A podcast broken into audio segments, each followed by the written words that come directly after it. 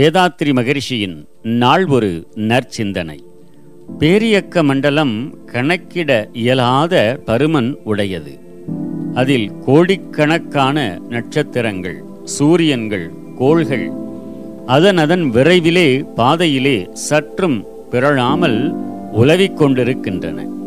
மனிதர் வாழும் இப்பூவுலகம் மிகப்பெரியது கணக்கிட முடியாத காலத்தை உடையது. மனித இனம் மற்ற உயிரினங்கள் எண்ணில் அடங்கா? இவையெல்லாம் இறை என்ற பூரண ஆற்றலின் அழுத்தமென்ற விரைவாலும் ஒழுங்காற்றல் என்ற விரளா நெறியாலும் பிசகாமல் சத்தியம் தவறாமல் இயங்கிக் கொண்டிருக்கின்றன. இப்பேராற்றலின் கருணையினால் ஒவ்வொரு சீவனும் பிறக்கும் போதே அதன் வாழும் காலம் வரைக்கும் தேவையான அனைத்தும் இருப்பாகவும் இணைக்கப்பட்டும் உள்ளன.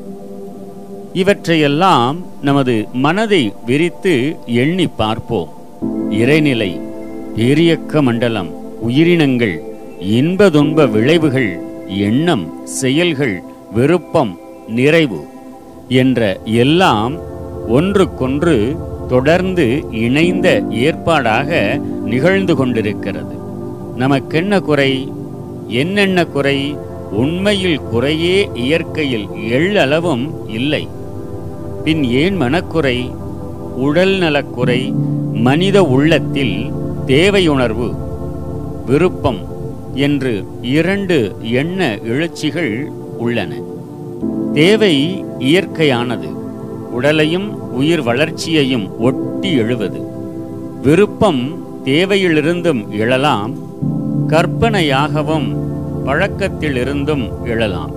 தேவையை ஒட்டியதாகவே விருப்பத்தை ஒழுங்குபடுத்திக் கொண்டால் நீயே ஞானி.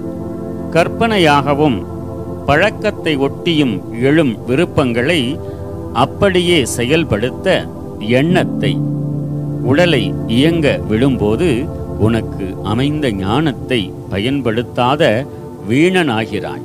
வாழ்க வளமுடன். நம் கடமை அறவாழ்வின் நாட்டத்தே.